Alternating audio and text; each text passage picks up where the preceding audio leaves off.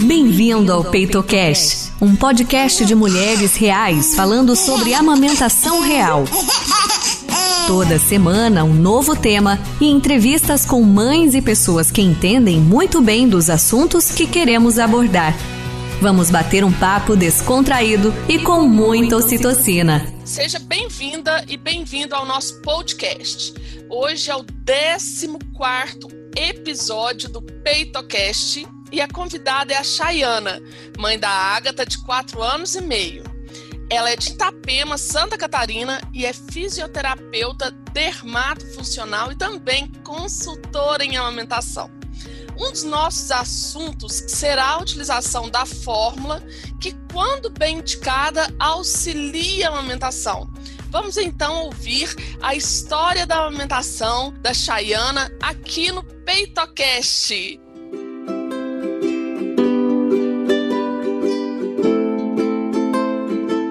Obrigada pelo convite e por eu poder estar aqui compartilhando a minha história com vocês. Então, Virgínia, a maternidade sempre foi um grande sonho na minha vida. Além dela, eu sempre tive o sonho de ter o parto natural e também em amamentar. E assim, ó, dos três, sem dúvida, eu achava que a amamentação seria a parte mais fácil, mais tranquila.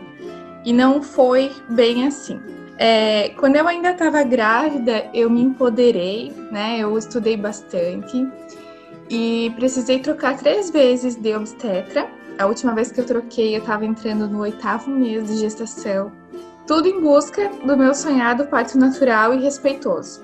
Porque a data provável de nascimento dela era 25 de dezembro. Então é uma data muito complicada, né? E nesse processo todo, eu tive junto comigo uma consultora em amamentação e com ela eu pude aprender bastante, assim, bastante mesmo.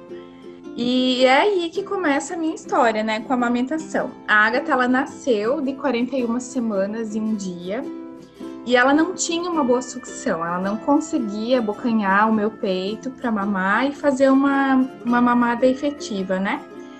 Como se ela realmente não tivesse força. Então a gente teve bastante dificuldade naquele primeiro momento, aquele primeiro dia no hospital, ela chorou muito. No dia seguinte também a gente estava tentando ofertar o peito e ela não pegava. E dava para ver que realmente ela tinha muita dificuldade, porque eu fazia todo o processo certinho e não tinha, não tinha jeito. Então, a gente acabou optando por colocar o bico de silicone, porque ela tava com fome, né, querida? E aí, depois a gente conseguiu desmamar esse bico de silicone mais pra frente.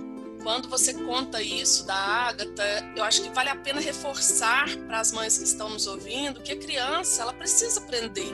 É um aprendizado para a criança. Ela não se alimentava dessa forma dentro da sua barriga. Então, a ordenha do seu peito por ela, né, essa extração de leite, ela exige um aprendizado. Então, é bem interessante você colocar isso. Mesmo ela tendo nascido a termo, né, com 41 semanas, ela não sabia, porque não era assim que ela se alimentava durante os nove meses na sua barriga, né? Sim, e é importante a mãe estar tá preparada para saber como ensinar o bebê a mamar, né? Então, é, geralmente a, a, mulher não se prepara para esse momento durante a gestação, vai procurar ajuda só depois que já está com uma complicação estabelecida, né? Então, se a mãe consegue se preparar ainda durante a gestação, quando o bebê nasce, ela vai conseguir ensinar ele e assim facilita todo o processo, né? Que fantástico. E assim, e a mãe também tá aprendendo, né, Chay? E assim, ó, eu acabei colocando esse bico intermediário, né, que é o biquinho de silicone, como uma forma de, de me auxiliar, mas a gente vê as mamães usar isso como rotina, às vezes sem necessidade, né? E o que eu observei em mim, e é o que acontece com o biquinho de silicone, e as mães geralmente não sabem, que é a redução da produção de leite, né? E era a forma que ela tinha de, de mamar no meu peito, mas ao mesmo tempo ela não ganhava peso. Isso prejudica muito e prejudica a produção de leite. Então esse processo foi bem lento, assim, porque cada consulta que a gente ia no pediatra, ela perdia mais peso. E aí a gente começou a, a complementar com o meu próprio leite fazer a, a extração com a bomba elétrica, né? E ela continua perdendo peso, mesmo complementando com o meu leite. E aí, nesse processo todo, acho que passou mais de 20 dias, e eu tava assim um pouco resistente em ofertar a fórmula. Mas eu gosto de falar isso, sabe, Virginia, porque eu acho bem importante. Porque a gente, no primeiro momento, a gente se sente impotente. Porque a gente quer tanto amamentar e a gente acha que introduzindo, de repente, uma fórmula, o bebê não, não vai mais continuar na amamentação, né? Mas aí o que, que eu fiz? Eu pensei bastante, assim, e repensei e coloquei na minha cabeça que eu ia dar a fórmula para ela, mas que seria é, por um momento provisório, que isso não ia ser uma coisa definitiva, seria só para ela ficar mais fortinha e aí sim a gente conseguir progredir com a amamentação. E foi isso que aconteceu. Isso, gente, tô te cortando aí, mas assim, tá tão rico isso que você traz e essa é a orientação da Organização Mundial de Saúde, gente, né? Que a fórmula ela seja, quando necessário ofertar, que ela seja dada por um curto período de tempo, né? Ou seja, a Ágata ganhou peso, Aí o pediatra já autorizou retirar, né? Deve ter sido assim. Então foi para aquele momento mesmo. Isso que você traz é importantíssimo, vale a pena reforçar aqui, né? A fórmula quando bem indicada, gente, quem indica é um pediatra acompanhando ali a curva do bebê. E nesse momento, Chay, como que você fazia com a sua produção nesse momento? Então, eu extraía com a bombinha e aí dava o meu peito para ela e depois que ela largava o meu peito, aí eu complementava com a seringa, né? Primeiramente com o meu leite. E aí depois complementava um pouquinho com a fórmula, também na seringa. Mas assim, ó, voltando a falar ali um pouquinho da minha resistência, e é bem o que tu falou, né? A Organização Mundial da Saúde preconiza que seja um uso por curto período. Só que não é o que a gente vê, né, Virginia? A não. gente vê geralmente uma mãe que introduz a fórmula, ela segue dando a fórmula pro resto da vida do, do bebê, né?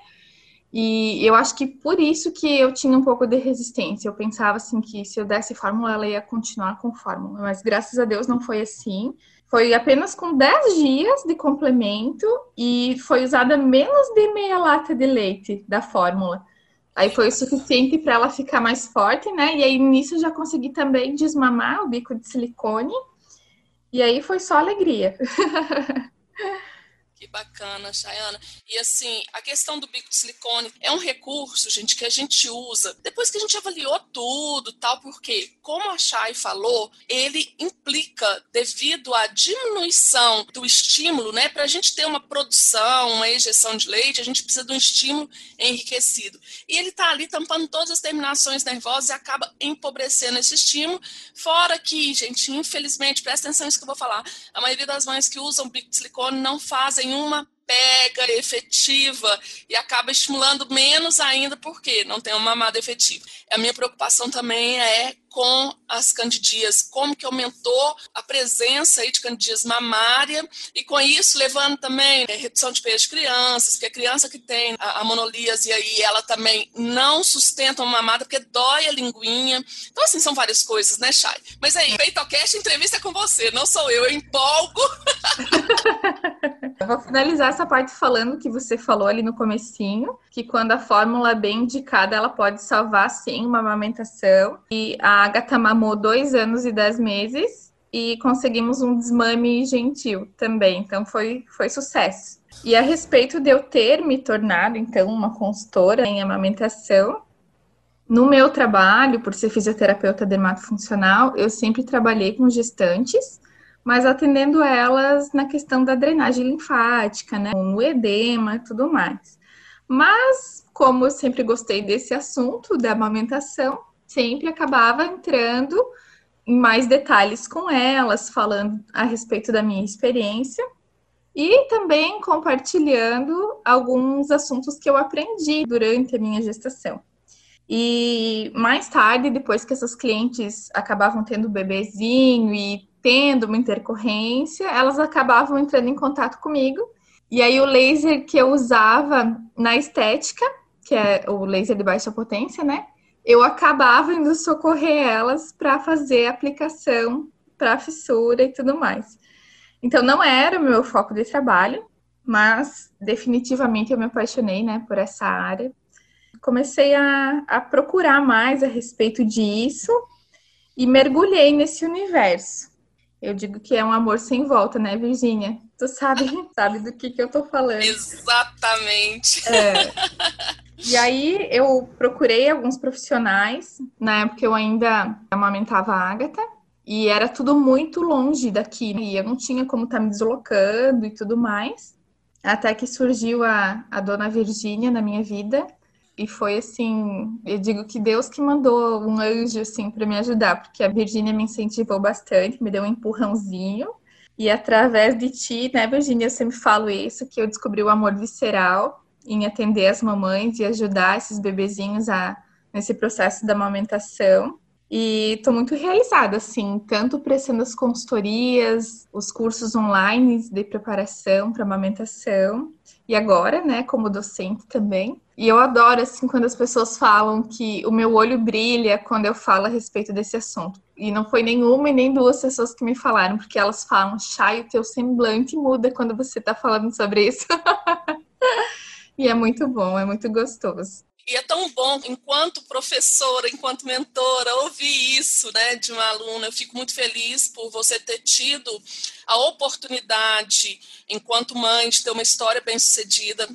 É, todas vocês que estão nos ouvindo, vocês também podem ter, gente. Tem vários profissionais que podem ajudar. A rede de apoio profissional é muito, muito importante. Olha que interessante que a Chay trouxe para a gente. Ela migrou de três obstetras procurando um obstetra que alinhasse com os desejos dela. Eu digo assim, Virginia, que não é fácil, sabe? É, tu tá gestante e tu ter que lutar pelo parto respeitoso que deveria ser o direito de toda mulher, né? Então começou por ali. Então foi uma luta a respeito disso, de achar um obstetra que fosse compatível com os meus ideais, né?